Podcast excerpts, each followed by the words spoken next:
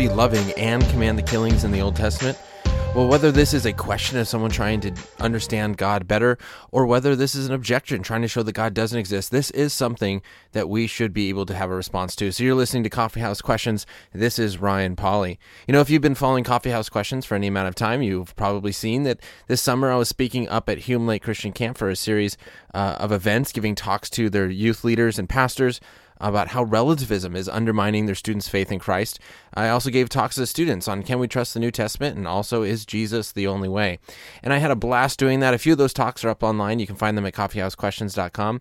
But one of my favorite parts was that uh, every afternoon during their free time, I had a chance to do a Q&A with the students. And each time it lasted over two hours. The, the second time, uh, almost three hours. And so just an amazing time of ans- uh, answering questions for these students. But this is one of those things that came up.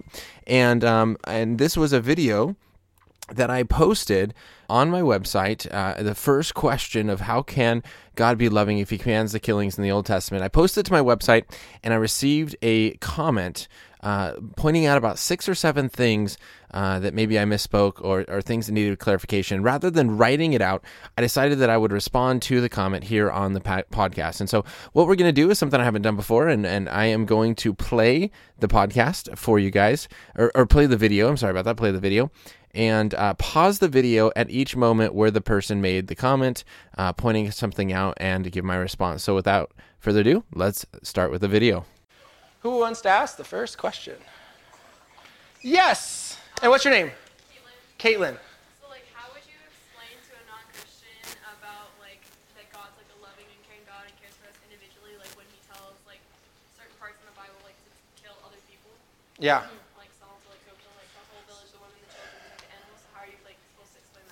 Okay, next question. Who wants to start with an easy one?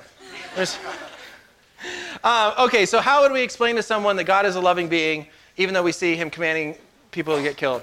Um, okay, this is huge. Um, so many thoughts pop into mind about ways that we can go about this. One, I just want to start by asking questions. Uh, what you'll see is that most uh, questions that are raised need clarification. Um, and we should, when we're getting in conversations, ask good questions to make sure that we understand what people are really saying, what they're really asking. Because many times, have you ever seen two people that are like just talking past each other because they're talking about two different things?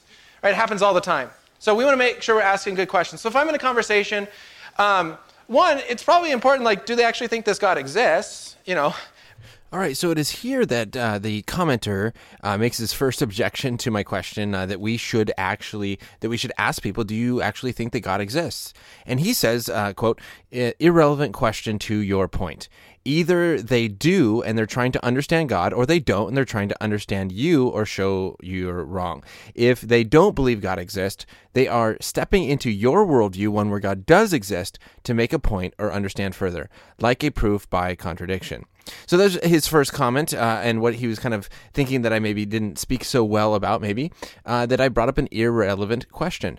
Well, I don't think that this question is irrelevant. Now, I'm not using this question to to prove them wrong or to do anything like that. Uh, if they say no, I don't think God exists, I'm not going to say, oh, well, then you can't raise this objection. Of course not, because I do agree with him that this question is either going to come from a someone who does think that God exists, trying to understand that God better, trying to understand what happened in the Old Testament better, or someone who doesn't think God exists, but they are uh, trying to understand the Christian God and maybe to prove the Christian God wrong or something like that.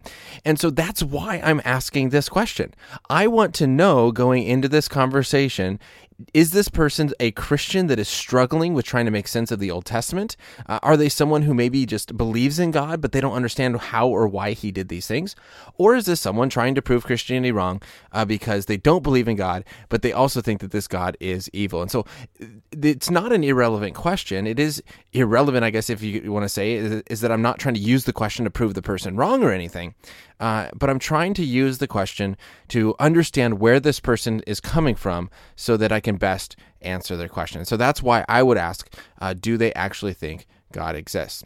Let's go back to the video. Uh, but here's the thing uh, there's a couple ways to go about it. Is one, I might say, why is killing people wrong?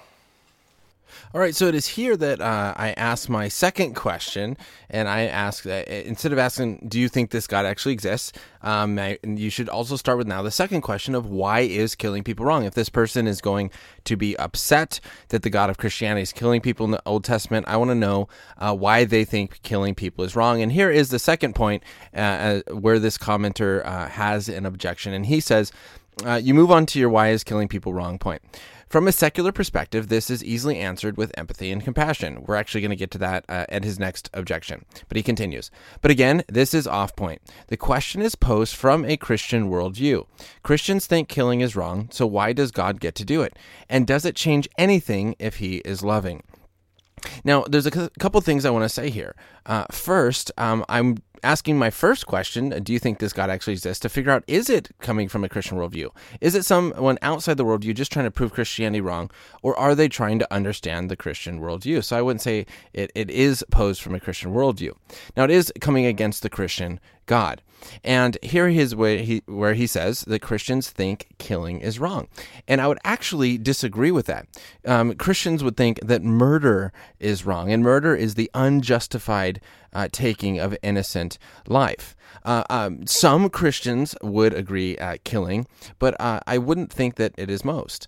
Um, and I'm not someone who I would say that killing is wrong in the sense that there are justified reasons for taking the life of another human being. And so there are uh, maybe just war uh, theories that I do believe in just wars where you can go in and, and take someone's life and it not be wrong.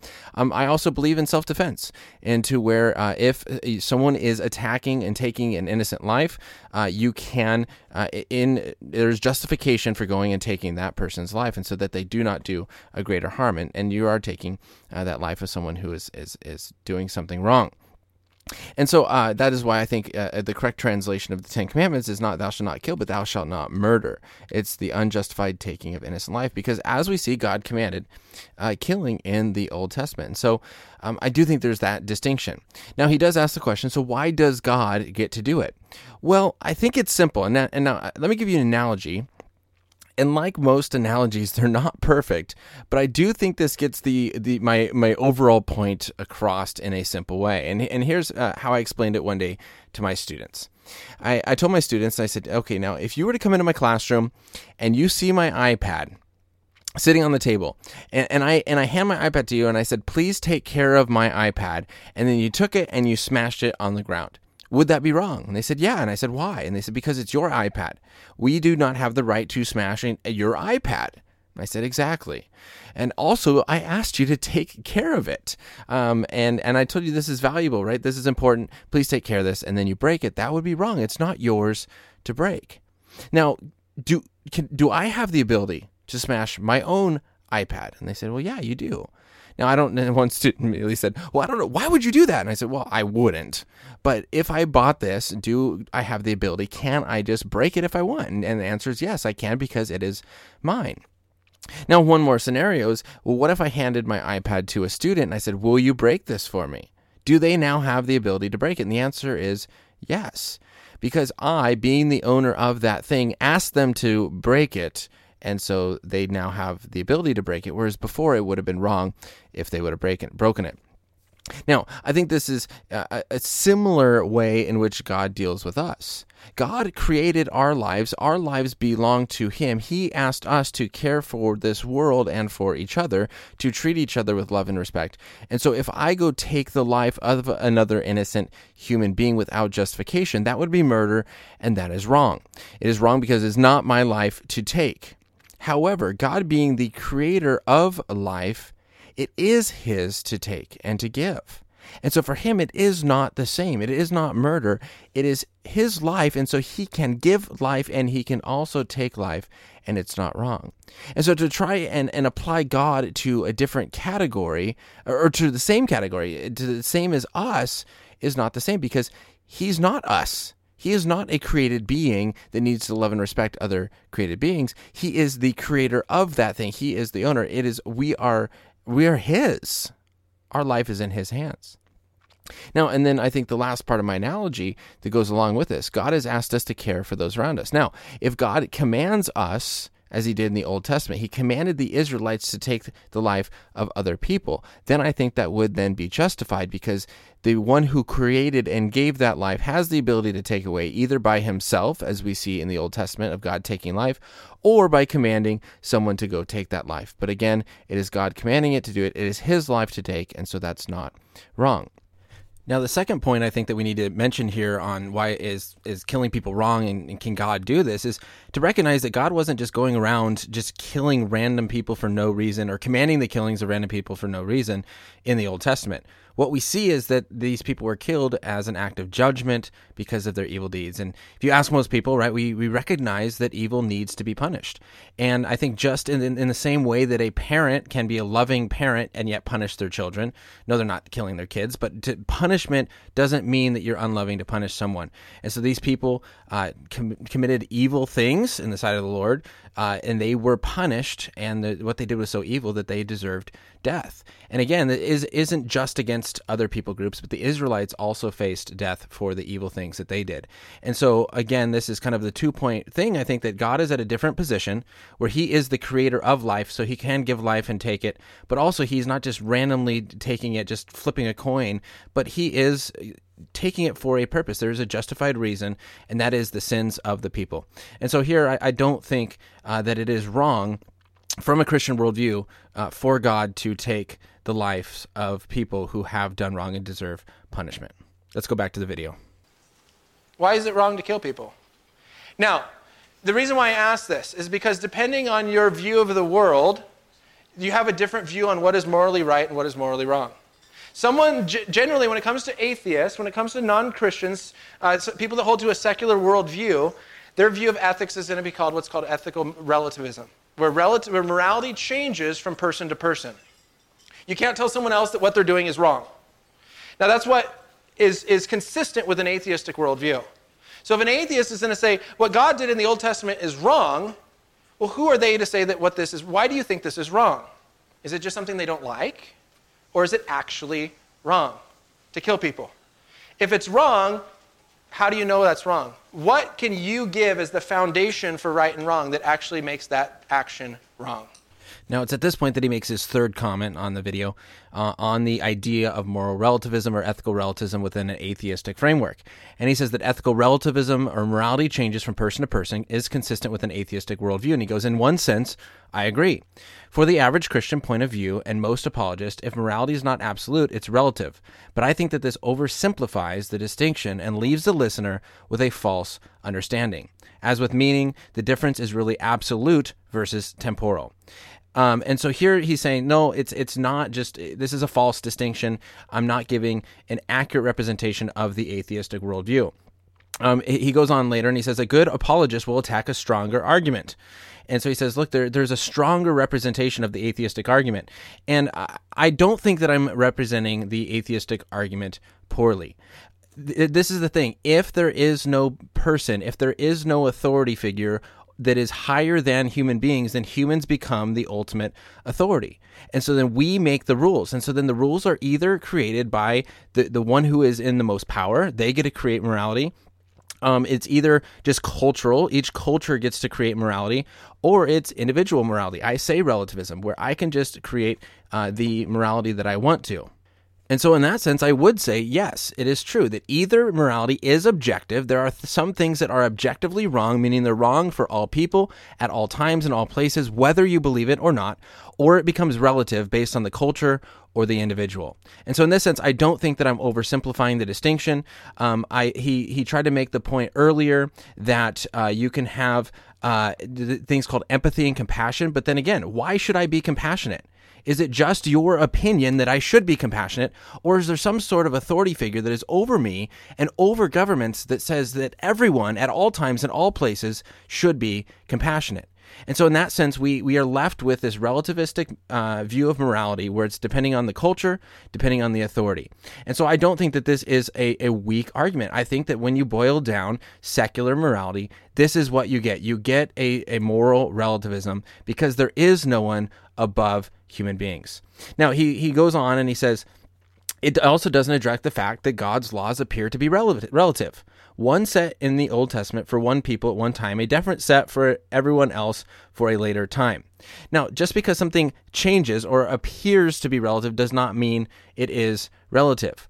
There are parts of the Old Testament laws that God commanded for the people in that covenant for them to do that is not then applied to the next covenant. But we also see objective laws that have been passed through the covenants. Uh, laws like honor the Lord your God, right? Love one another. These are things that we saw in all of the covenants, the objective standard. And so, even though some of the details might have changed, it does not change the fact uh, that God has set an objective moral standard for us to follow. Now, Christian worldview can ground what's called objective morality, that there are things that are right and wrong that doesn't change from culture to culture. Other worldviews are going to say morality is relative based on our culture. Our culture doesn't like murder today. Well, then are you, who are you to judge a culture from thousands of years ago? They had their view, so it must have been a good thing, right? So again, here he jumps in, trying to get my uh, understanding of where I say that our culture doesn't like murder, murder today, and he says that I'm using this trying to get their view of morality. But again, he says this is irrelevant to your point. Christians say uh, killing is wrong, yet God not God not only does it but orders it, and He does this in the face of being called a loving God. That is the point.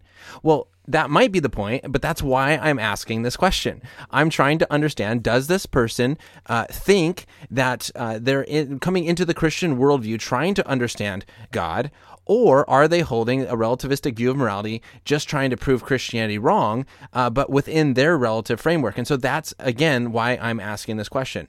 Um, if they hold to moral relativism, I'm going to say, then how can you judge another culture?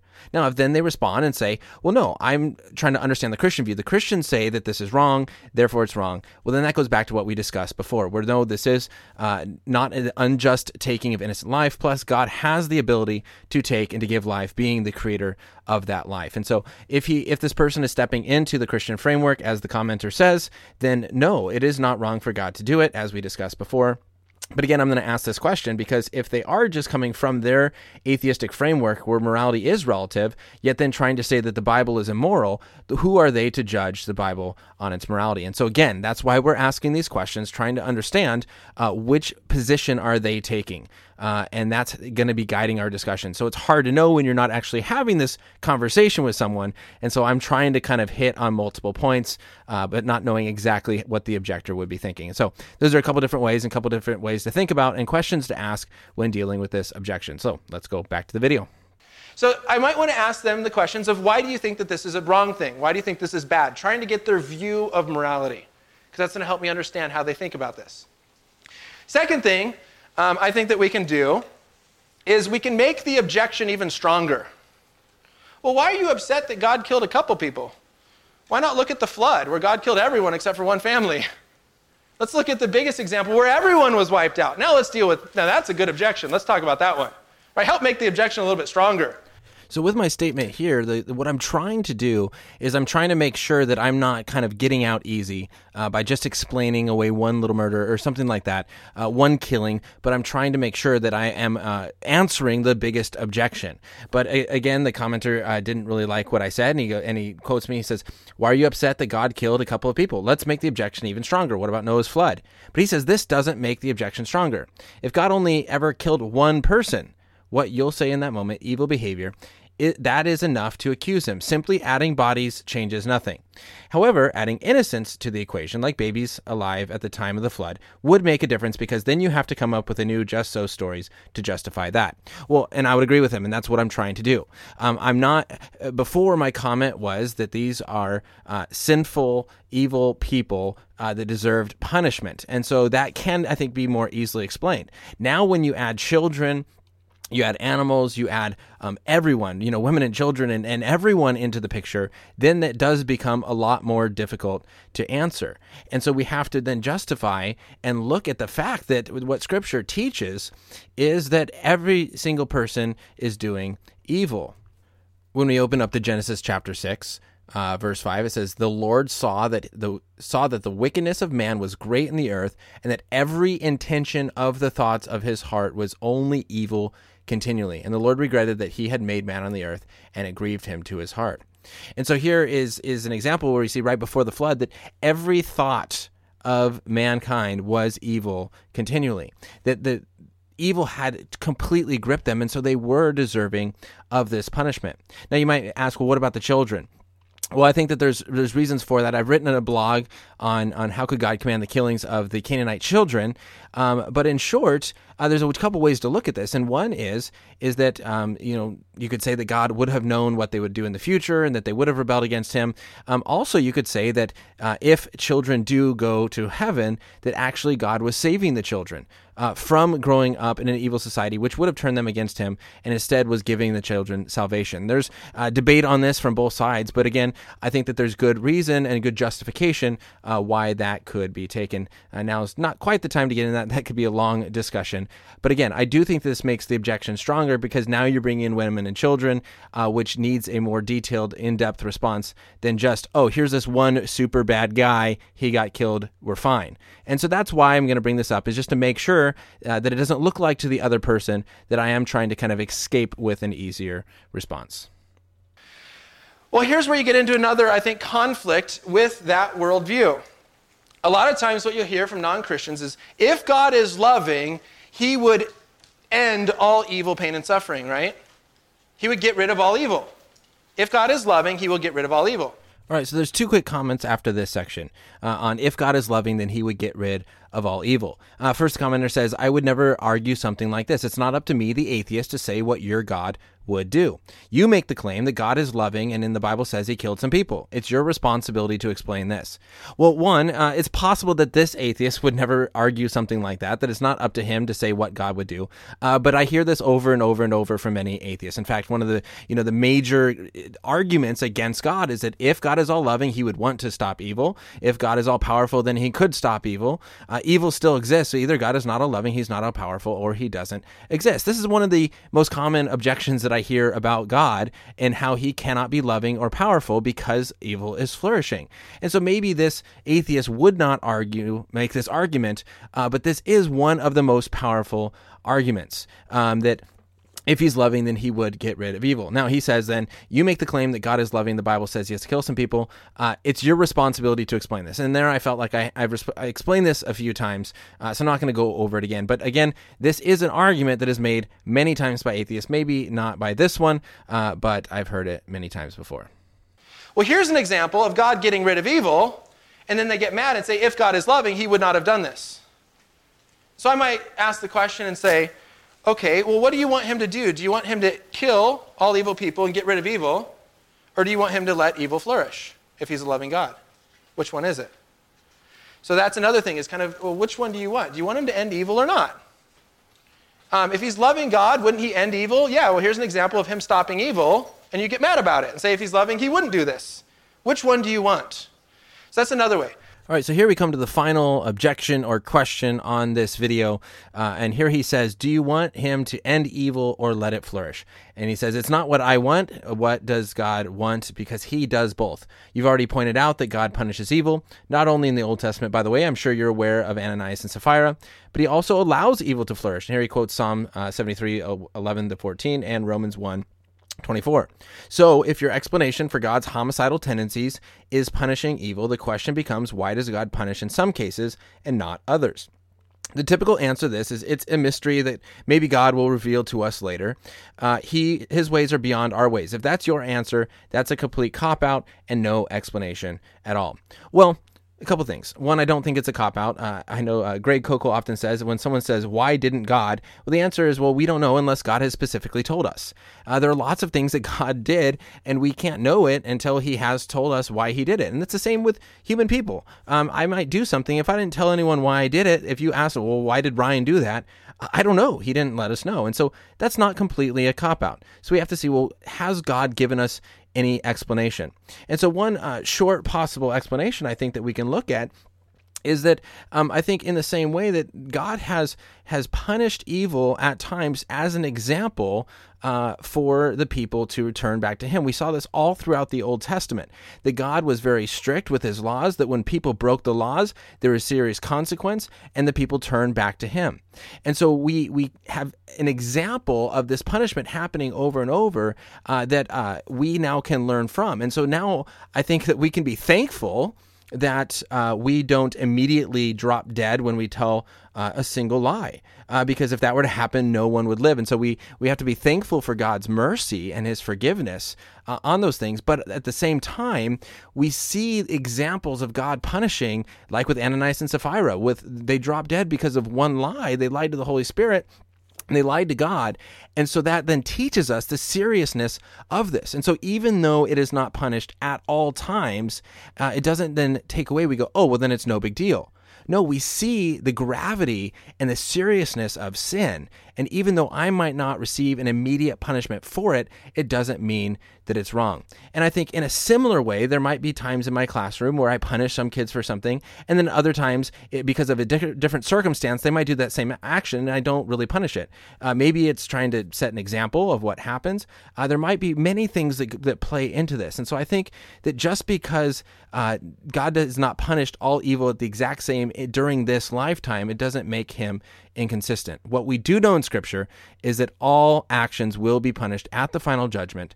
Uh, those that maybe uh, evil flourished more, they'll still receive judgment. Those that seem to get away with their evil actions and not receive punishment here in this life will receive punishment. Uh, and so all things will be made right at the final judgment. And so as far as why uh, it, it, seems not consistent now, well, maybe God hasn't told us exactly why, and so no, we can't give an exact answer. But I do think that there are some possible reasons, uh, and and that is one of them that I explained, and there's probably others that I could go into as well. So I guess if you're uh, listening to this, you can comment uh, or or respond with what explanations you think also uh, that that God would have for um, allowing some evil to flourish while punishing it at other times. So let's finish out the video. A, last, maybe quick thing to say is most people have a, a wrong view of why God commanded the killing in the Old Testament. It wasn't this arbitrary thing where God is just like, eh, I'm going to kill that person. It wasn't just random. What we see when we read the Old Testament is that everything that was done through the Israelites, when the, you know, the Canaanites were wiped out, it was always a form of punishment because of the evil acts that they were doing. And so, something that I think almost every person I've ever met agrees with is you ask them, Do you think that evil should be punished. What's everyone going to say? Yeah. Now, maybe you don't like the way it was punished, but everyone pretty much will agree that evil should be punished. Well, here's an example of evil being punished. What don't you like about it? Maybe you don't like the way it was done, but there's an example of, hey, here's evil, it was judged. And so, again, these are maybe ways that as you ask questions and get to know, figure out what is their actual objection to it, what we see in the Old Testament is that God is loving, therefore, he doesn't allow evil to flourish. He wants to end evil. These people were doing evil things, they deserve punishment, they were punished. And so I think that those are a couple ways that we can look at it. Um, and even when you look at the Old Testament, I forget exactly where, the Israel, um, Israelites spent extra time in Egypt. And it says because God wanted to allow like an additional like 400 years or something to the Canaanites to see if they would change their ways. Um, that's a very probably bad paraphrase, but I'm trying to think uh, off the top of my head. And God actually gave them more time to try to, to allow them to change their evil ways, and they didn't. And then judgment came. And everyone recognizes that we need to judge evil. So that's a difficult question when you're talking about God allowing evil. Um, and there's other ways that we can get on why would he allow other types of evil. But when we're looking at the specific of can a loving God command these things in the Old Testament? Yeah, I think it's consistent with a loving God that people choose evil things, they get punished. Um, hope that helps. Cool. Good question.